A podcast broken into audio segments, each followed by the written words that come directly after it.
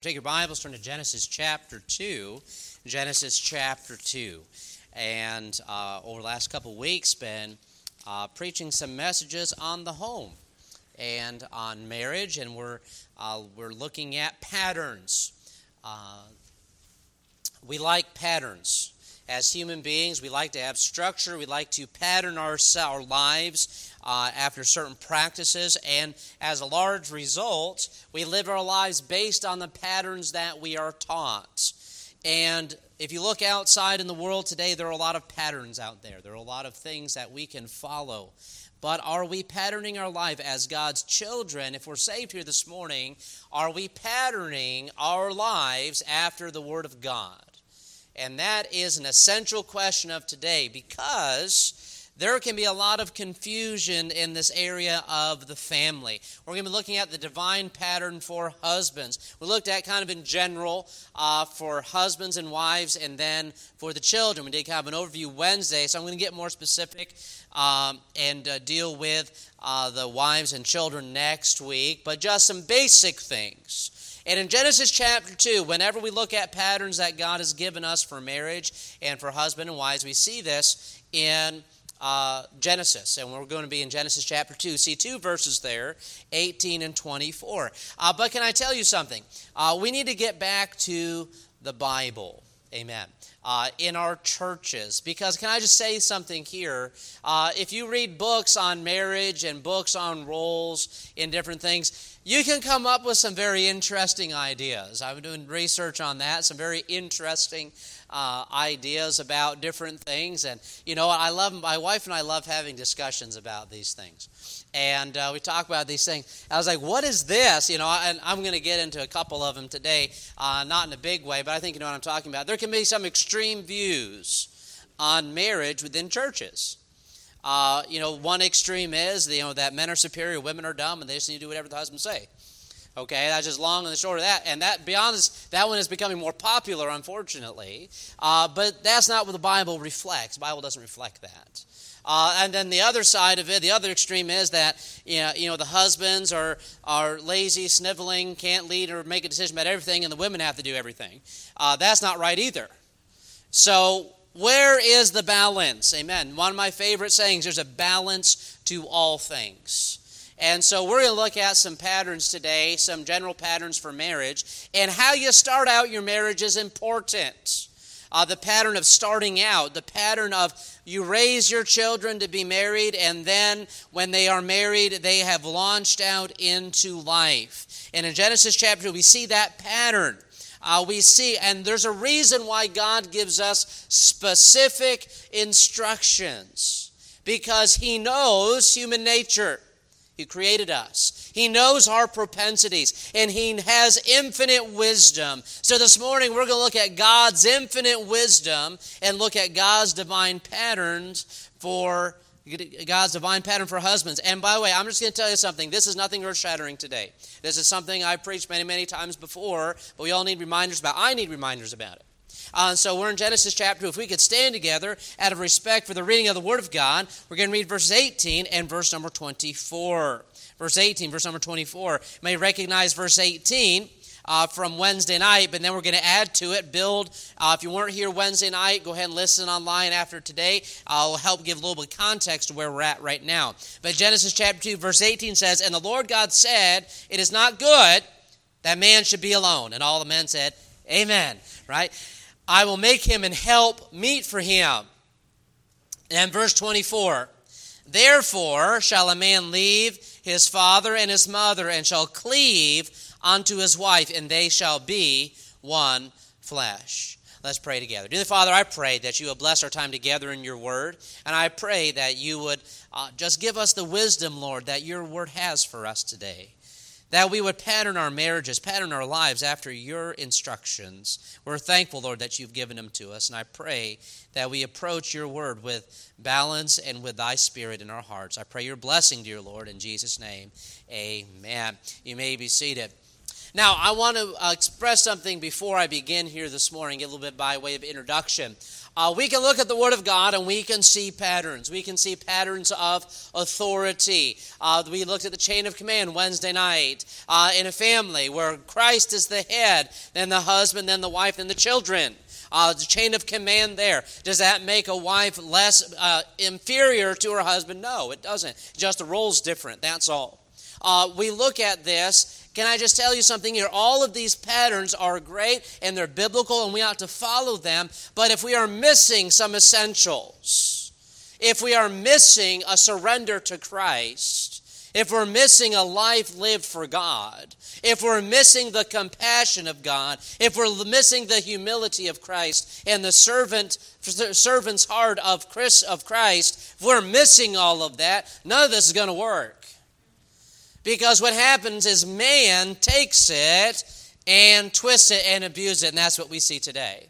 A destruction of the biblical roles of husband and wife, of father and mother, and of children.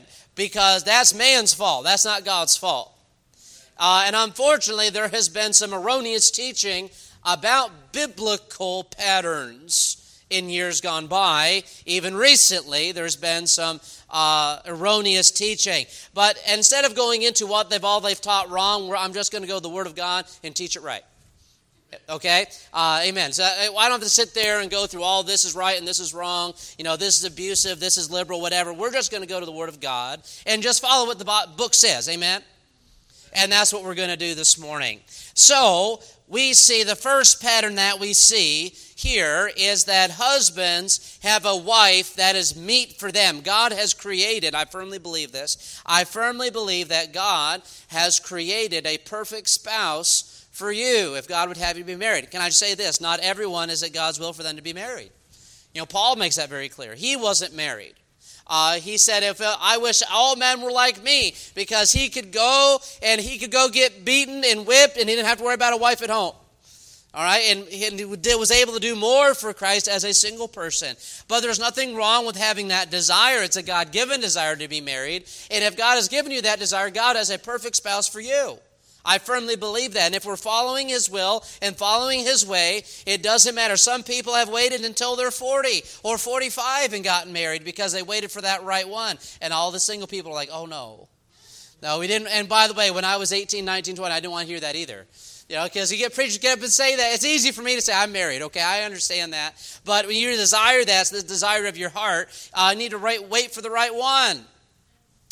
But are you ready to be married? Is a question. And so we see a pattern of leaving and cleaving. Number one this morning, a pattern of leaving and cleaving. And you ask, you sit back. Have you ever asked yourself this question? Why did God give these instructions? It's like what you know, you read through Genesis chapter 2 and you read this, and then you get to verse number 24, and you're like, huh, why is that in there? Because remember, God knows us better than we know ourselves, doesn't He? Uh, and this gives a delineation. What is the purpose of this? Is that when someone gets married, they are creating a separate home, a separate household, a separate, here it is, authority structure where a child goes out and is married, and then they are directly under the authority of Christ. And that is why we have this here. But here's the question today When is my child ready to be married? Okay, here's some instruction here today. Uh, we see, therefore, shall a man leave his father, not live in his basement, and his mother, and shall cleave unto his wife. We laugh, you know why? Because we know somebody. Right? We know somebody. And shall cleave unto his wife, and they shall be one flesh. So let's go this step by step what this means. So, therefore shall a man. Why? Because he has a wife that is helpmeet for him, that is made to perfectly complement him, and her, or him to complement her. Amen. It doesn't one way street, it's two ways. And we're getting to that with the one flesh. We'll get to that in a minute. But let's look at Matthew chapter 19 if we could. Matthew chapter 19. And Christ gives instruction in this area. Matthew 19, verses 4 through 6. So here are some biblical keys to this pattern, starting off your marriage right. Now, if you didn't start off your marriage this way, is it possible to correct these things? Absolutely yes. Uh, because there's a reason for this pattern. If I can get to Matthew chapter 9, I'll get there. Matthew 9, or 19. I was there. Matthew 19, verses 4 through 6 this morning. And he answered, said to them, Have ye not read that he which made them at the beginning made them male and female? The whole transgender debate solved in one verse. That's it, male and female. And he said, and said, For this cause shall a man leave father and mother, and shall cleave to his wife, and they shall they shall twain they twain shall be one flesh. Verse 6 Wherefore they are no more twain, but one flesh. What therefore God hath joined together, let no man put asunder. God, marriage is a God ordained institution. It is not man created. It's not culturally created. God created it. Therefore, we looked at you know the sanctity of human life. We see God has created all life. We're all created by God. Therefore, life has value because God says that it does. That to kill the innocent, which is the unborn, is wicked. It is murder. That's why we have that standard. That's biblical. Also, we see the sanctity of marriage is between a man and a woman for life. That's the plan of God. Now, I understand that there, that doesn't always happen, but it's not God's fault that happens. It is because of the heart. The Bible says the hardness of man's heart that happens. Now, we see what's the first key here? Number one, let's look at verse number four, or verse five. For this cause shall man leave. So, leaving. So, one can leave his father and mother and have success, a successful marriage when he is ready to take full responsibility for his own decisions and duties. So they're ready to do that. Notice this is not a requirement for the wife, though it's helpful, okay? Uh, it's, it's helpful to know how to go to the grocery store, know how to shop for something, and helpful to know how to cook and different things like that. All right, there's that side of it, but we're talking about leadership here. So, far as that, so uh, is your son ready to be married? Well, here's a question can he take full responsibility for his own decisions and duties, or do you still have to do things for him? Well, how can he leave unless he knows how to live life? Amen. If he don't know how to live life, he doesn't know how to get an apartment, doesn't know how to get a job, doesn't know how to drive, doesn't know how to save his money, doesn't know how to pay bills, doesn't know how to go down to the DMV and register his car, you're not ready to get married. Because that's living life. Guess what? Nobody, my dad did not go, I'm going to take you down to get, get, an apartment. My mom and my dad did not show me apartment listings. They showed me nothing. He said, Go find something and don't ask me for any money. And my mom's like, Honey, he can, we can help him with a deposit. He's like, No. If he needs to provide his own apartment in his own, and guess what? It was a week before I was married. I didn't have an apartment yet. And I was looking because I was poor and I didn't have a lot of money. And I would just, I couldn't find. But guess what? I did find one. And I was able to get it on my own. And my dad said, I'm not co signing on an apartment for you either. Got to find one, they'll take you. And my mom's over here, honey. You know, he's like, no, he's a man, he can figure it out. And you know what? I'm thankful for that. And guess what? It would have been real easy for them to come in and just do that for me because my dad is saying, if you're not ready to do that, then skip getting married. You're not ready. Now, the older generation's like, yeah, that's kind of accepted, but that's not what's going on today. Gen Z is having issues. My generation's having issues. Okay? You know, they're 35, 40 years old. They're still living with their parents in the back. You know, they've been married for 10 years and they're living in the house out back.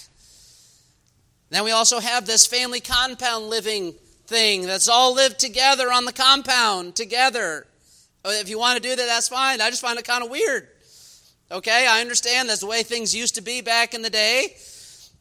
I don't want to live with my brothers and sisters on a compound. I'm sorry. I, you know, I, I don't want to do that.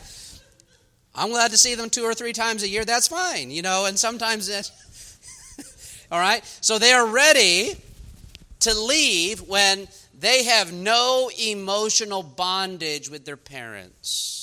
What does that mean? Well, they have to ask mom or dad before making any decision. Does that mean you shouldn't ask them for advice? No, go ahead and do that. Praise God. We talked about wisdom in Sunday school. But you can't make a basic decision without asking mom or dad or texting them or calling them, then you're not ready to get married.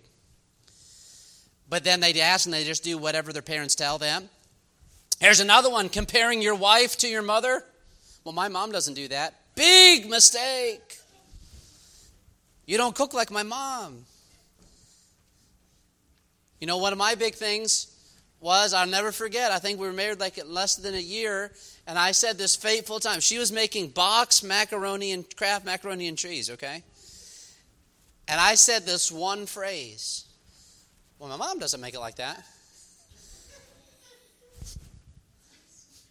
What do you mean your mother doesn't make it that way? I, I just, all I said and that took about two hours to resolve, okay? I learned don't ever say that again. Don't compare your wife to your mother.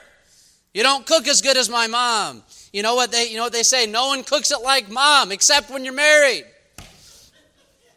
Your wife cooks better than your mother. Doesn't matter if it's true or not. Amen. You know, I have to say, you know, Mrs. Hammonds, when you cook things, I have to be careful. You know,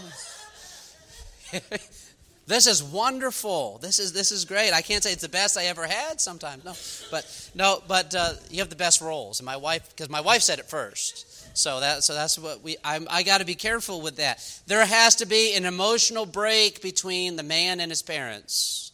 It doesn't always have to be with mom. It can even be with dad too, and a woman and her parents.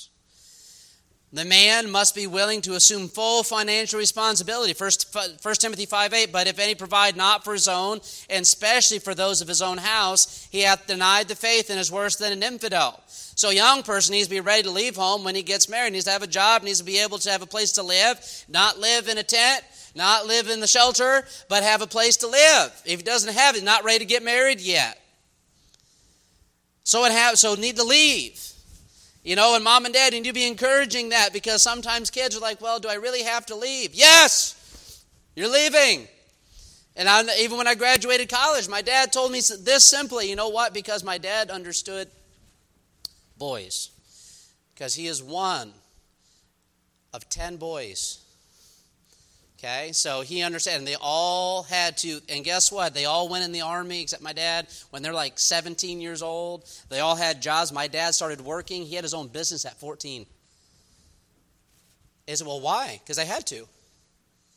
You know, when you live in the projects in Utica, New York, that's what you got to do. When your dad's drunk and left home, and your mom's working three jobs trying to raise 10 kids you know, and without welfare, would not take welfare, wouldn't do it. Was too proud of a woman and worked hard. Never met her, wish I had, but, you know, raised a wonderful family and worked hard and taught her children to work hard. There wasn't any of her children that were lazy. And in that, what did my dad teach me? My dad taught all of us to work hard. My mom knew how to work hard. It seems like the last couple generations knew how to work hard. You know why? They had to. There wasn't all the conveniences we have today. If you didn't work, you didn't have a place to live and you didn't have a place to eat. Now, if you don't work, you get paid more to stay home and collect unemployment than to work a job. You know, some places in Texas, you know, you still get paid eight, nine bucks an hour. You can't live on eight to nine dollars an hour unless you want to live in a very dangerous place. People work two and three jobs. I'm not discounting that. There are people that still work hard. There are. But we need to make sure that our kids are ready to do that. Not only leave, but there's the next part of it. It teaches to cleave. That's a word we don't use very much anymore. But what does cleave mean? Let's look back at Genesis chapter 2 shall leave his father and his I love how God and his mother, his father and his mother, both, and shall cleave unto his wife. Clean, cleave means to be joined together, to adhere, to bond yourself. Not just some people use the idea of glue, but is to have like a that chemical bond, two lives becoming one. To bond together. Couples are ready to cleave to each other and are free to have a successful marriage when there are no emotional bonds to the parents. Because if your emotional bond is still to your parents and you have to have that security blanket, they used to call it hanging on to mama's apron strings, and they still have that, they're not going to be able to fully depend and attach to their wife and vice versa. If, if, uh, if the lady, if the wife is so uh, connected to dad and need to have dad approve everything, guess what? She's not going to turn her heart and cleave fully to her husband. God has a reason for this. And what does it cause? It'll always cause what? conflict. The husband says, You never listen to me. You always call your dad and listen to him, but you will. I say the same thing, you won't take it from me. Right? You ever heard that sound familiar? Or, you know what, you always ask your mom about everything. Why don't you just listen to me? You always have to go and ask your mom. Your mom has to do everything for you. I do the same thing, but why won't you take it from me, but you take it from her? That cause problems? Oh, yes. It causes conflicts. And that's not how God wants a marriage to start out. It will interfere with this process. They need to be free to cleave to each other. You know, ever you know, can I just give you a hint, mom and dad, whenever they get married, don't stop by unannounced. You know, you see them two times, you know, two times a day. You see them in the morning. Oh, I just want to say hi in the morning, say hi in the evening, and different things. Ever have your mom come visit? And I'll never forget my mom and dad. They came and visited us when we first got there, and they came. was about thirty minutes and my mom wanted to stay. My dad said, Let's go. Let's go. They want to be alone. You know, my dad just like oh, open. They need to be alone. Well, honey, he goes, Nope, I'm leaving. I'll sit out in the car. You can come. Honey, when, when you're done, I'm sitting out in the car. And uh, out he went. And, and, and uh, mom's like, Well, okay, well, we'll see you tomorrow, right? Dad's like, Nope, we're not going to see you tomorrow. We'll see you on Sunday, which is like in three days, you know because my mom wanted to be right there. My dad's like, nope, they need their space. I'm like, Dad, thank you. No. right? And that's what needs, we got to be careful with that because, you know, my, I was the baby and it was hard for my mom. I was very, very, I was the baby. You know, my wife was the baby. You know, it was hard.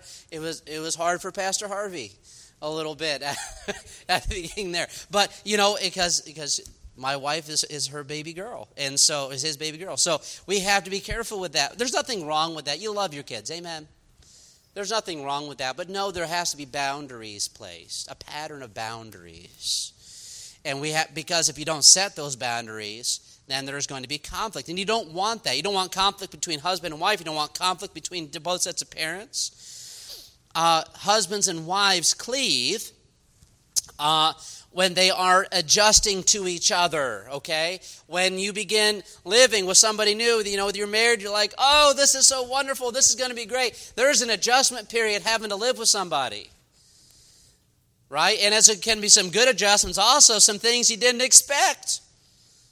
You know what? Your wife, of all people, you never thought women ever left the cap off the toothpaste. But she does it. You know, and then there's the debate that still goes on in our house. Which way do you put the toilet paper roll? Right? Do you do it out or do it in? I don't care. I just put it on there. My wife says it's got to go a certain way. Okay? How many out people out there? Right? How many in people out there? How many I really don't care about? There we go. Okay. You know, but notice only one of you raise both your hands. The other person, other spouse cares which way it goes. And you want to keep your spouse happy, so put it the way they ask. So I try to remember. I don't. Was it was it the out one? Is that the way you want? Out. That's out. Okay. I say I forget, and then she asked me, "Please put it out." And all right, anyway. But husbands and wives, they cleave and adjust, and this process takes time. Look at Deuteronomy 24, verse five. Deuteronomy 24, 5. There's a reason why in this God gave instructions to those that would go out to war if they take a new wife. And this is very, very important. Uh, it's been Pastor Harvey's uh, stance for many, many years. And that, why? Because it's biblical that if you're going to get married and going to get deployed directly, get married when you get back. Because it's not right, because when a husband and wife are to come together and start to cleave to one another, and then he goes away for 18 months, that's going to detrimentally affect that process. And Deuteronomy 24 5, when a man hath taken a new wife, he shall not go out to war, neither shall he be charged with any business that he would need to go away for, but he shall be free at home one year and shall cheer up his wife, which he hath taken. What's this talking about? It's talking about the cleaving process, bonding together, becoming one life together, because it can cause lasting marital problems if it does happen. And then we come to the last part here becoming one flesh. It said, becoming one flesh, and they shall be one flesh.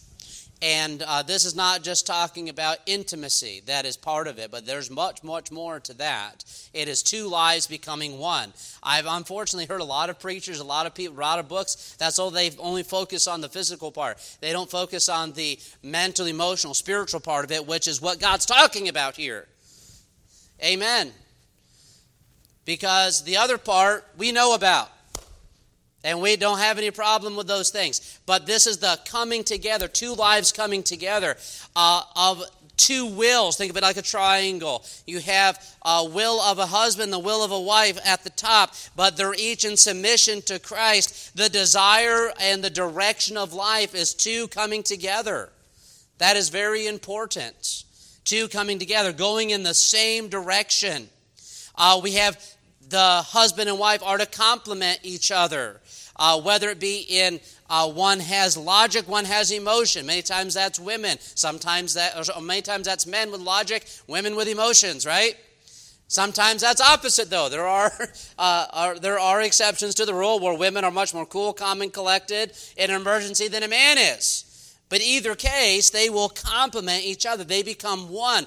The weakness of one is the strength of the other, and it keeps everybody balanced together. That's why the people. You know, ever wonder why? I say, well, we're polar opposites. You know, oh, that must not going to work. But the world, what does the world say? Oh, you must be exactly alike. You know, people marry themselves. So what does that mean? They marry people just like them. And you know what? Those people have lots of issues because that person, they start getting annoyed and on each other's nerves. But polar opposites, what's going to happen is that they have different traits and they complement each other. But at the end of the day, you don't base who you marry off based off a personality profile. Amen. Because I'm sorry, they didn't have those 100 years ago, 200 years ago, 300 years ago. What'd they do? Is this the will of God? Amen. And my, that's what it comes down to becoming one flesh, two lives coming together. It is not the will of God for the husband to live a life and the wife to live a life, and they are just two different people, two different lives living in the same house.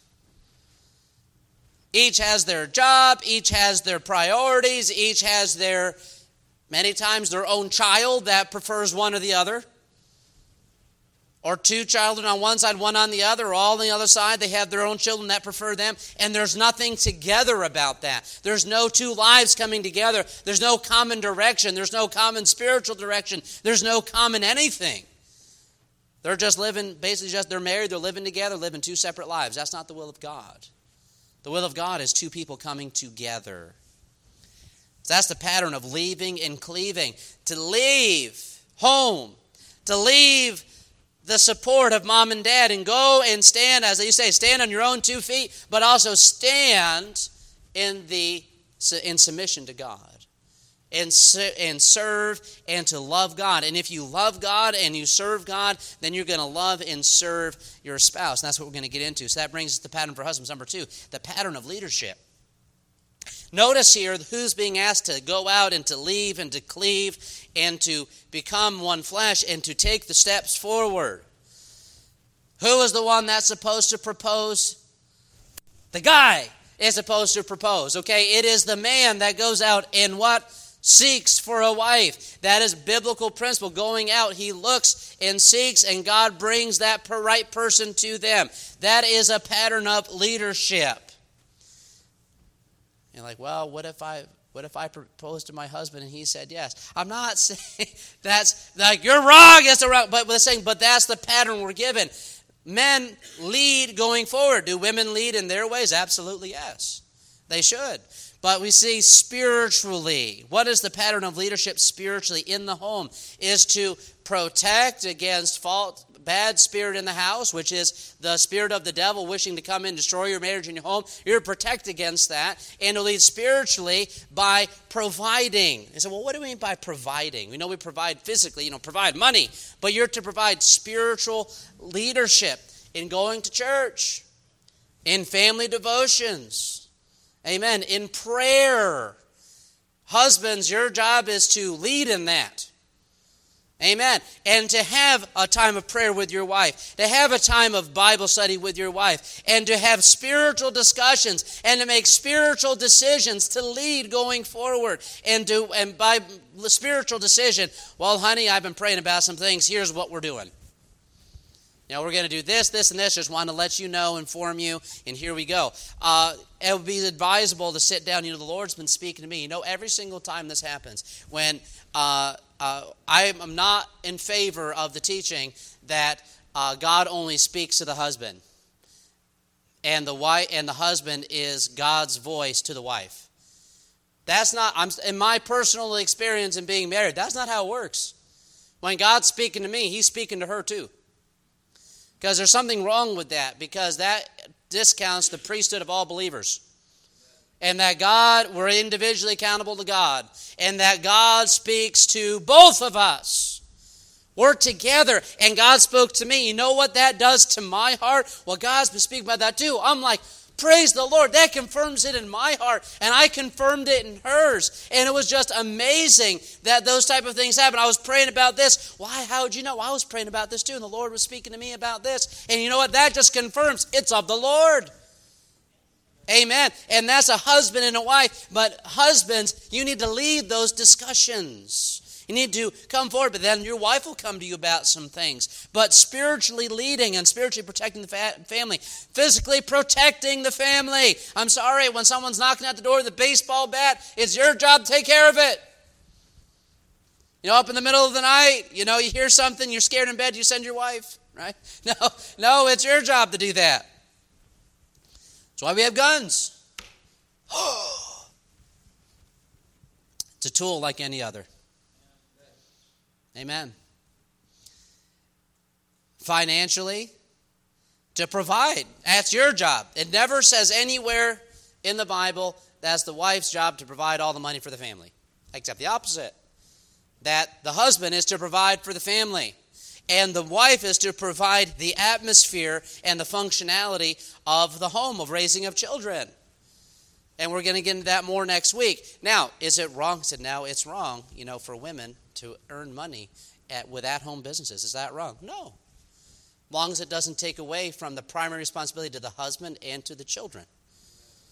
There's nothing wrong with that. You know, what is the virtuous woman? That she buys and sells and she trades, but she takes care of her household in doing that. There's a pattern there. But it's the main job. I'm sorry, the, the chunk of the change that comes home and provides for the family is the husband's job. Well, we want to live, here it is, this is the culture. We want to live at a different level, though.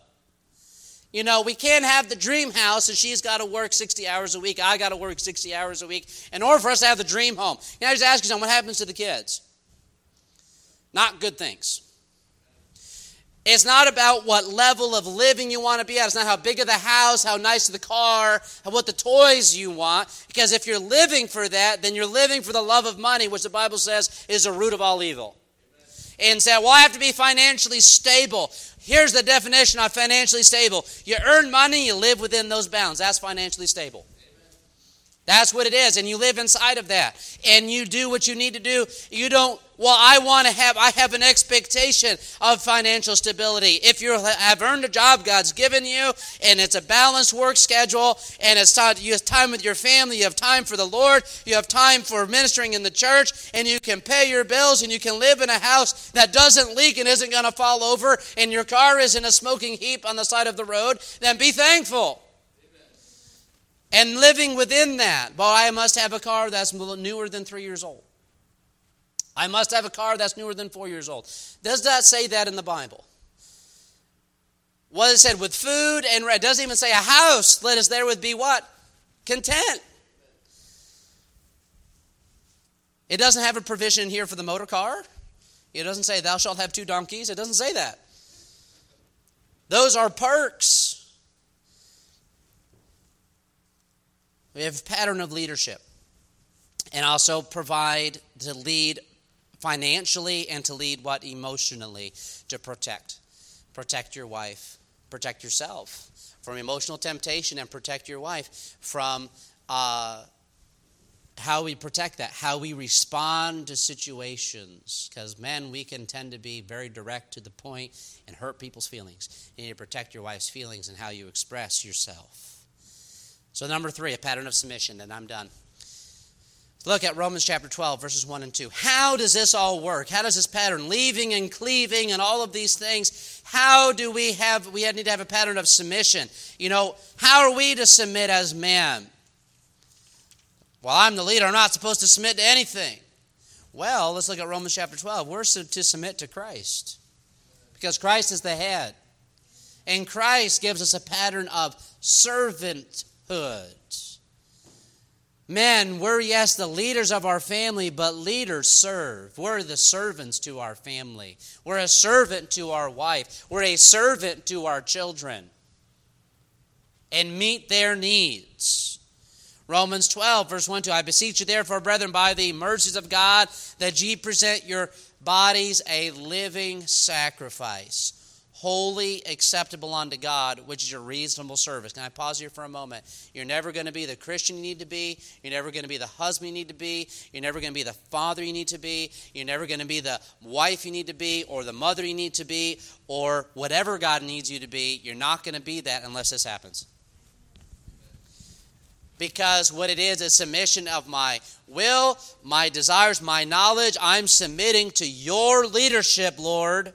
I'm submitting to Christ's leadership, His wisdom, His knowledge. Whatever He leads me to do, I will do. Even if it seems a little crazy. Even if it goes against the grain. By the way, it's going to go against the grain of what we hear and what we know in the outside world. But can I tell you something? Does the world have it figured out? The world doesn't seem too happy right now.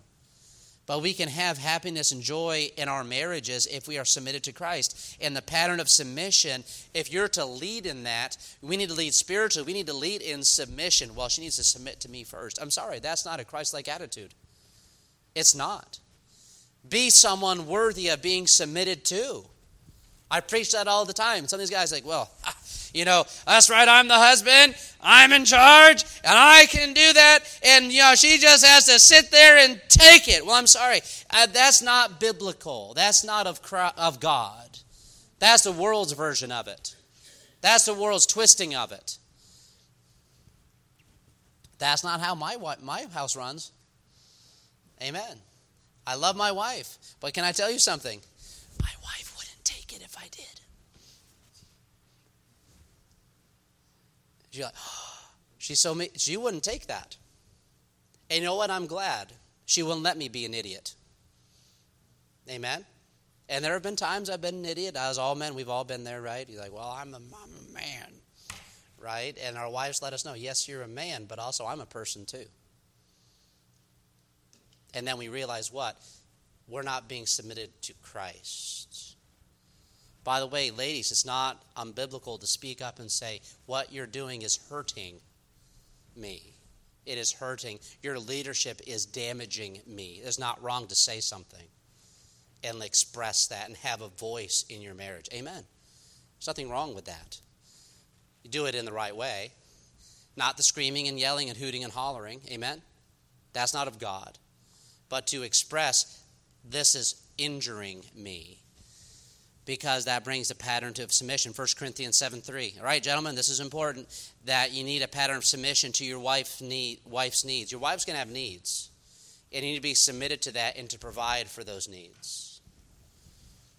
1 corinthians 7 3 let the husband render unto the wife do what? Benevolence. What does that mean? Well you say love but that is not just love it's actions and likewise also the wife unto the husband, loving each other, caring for each other, meeting needs, and you need to be submitted to that. It's not what I can get out of the marriage, is what, what can you do for your wife? Amen. And in that pattern submission, you need to be witness your wife's needs. And this is important. Uh, there's no such thing as women's work. Amen? There's some young men out there, well, that's women's work. Mom, isn't that your job to clean the table and do all those things? And wife, isn't that your job? No, it's whoever's job it needs to be get done. Amen. I've got four boys. We have to wipe the. T- they wipe the table. They sweep the floor, and they're like, "Well, what do they want? They want to go play." And you know what? There's too many men that are still like that. They want to go play their video game. They want to go play on their uh, and do their sports. They want to play uh, and watch their television. They want to play. used to be sitting down and read the newspaper. You know what? There's nothing wrong with those things. There's nothing wrong with those some of those things in and out of that. But hey, all right, you know, you leave the table, your family leaves it a mess, and it's your wife's solitary job just to clean everything up and just not have any help. When she is dead tired, she's sick, she's been throwing up, or something else has been going on, and she's sitting there half dead, and then, oh, you need to clean that up too. I'm sorry, that's not meeting your wife's needs. But that's not cultural inside in conservative churches in the last 20, 30 years. That's not popular. Well, that's her job to be a keeper at home, yes, but also a, jo- a husband's job is to give her due benevolence. Help her load that dishwasher. Say, honey, you don't need to do that. Let me, let me wash those dishes for you. Let me let me wipe that table for. Why don't you? Hey guys, you know let's all work together. Mom, you go sit down in the living room and sit down and rest, and we're gonna clean up tonight. Amen. That's taking care of the needs of somebody else and putting your their needs above yours. Husband, that's your job to lead in that. And teach your children to do that. And guess what? Their wives will thank them one day. But what has happened? We have patterns of patterns of patterns that have been passed down, passed down, passed down, passed down. Well, my dad never did that, or my mom never did this, my dad never did this, my mom did this. You know what? We don't pattern it, but we do teach our children through our marriages what they should do. And if our marriages aren't set up right, guess what? They're not going to marry and have the proper patterns in marriage either. And you sit back and like, why are they doing that? Well, did you? Well, yeah. So that's why it's extremely important that we have the proper patterns in our marriages because we're teaching them to our children. And there might be some patterns that you need to break that are wrong, that are unbiblical, because all of us have those. A pattern of submission to Christ, and then in that you'll be a servant to your wife's needs and to take care of his wife and to cherish his wife Amen. She is the weaker vessel. Ladies, don't take offense at that. That means that you're valuable. Amen. God made you that way for a reason. You know why? Is if you could just be one of the boys and be as strong as the boys and everything as the boys, then why would a man cherish you? That's the way God designed it.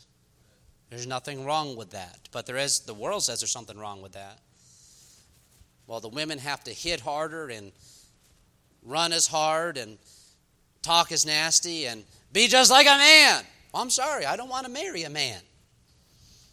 I want to marry a woman. Amen? And that's how God made it. And if I want to marry a man, that's unnatural. So, ladies, don't make yourself something unnatural because the world says to do it.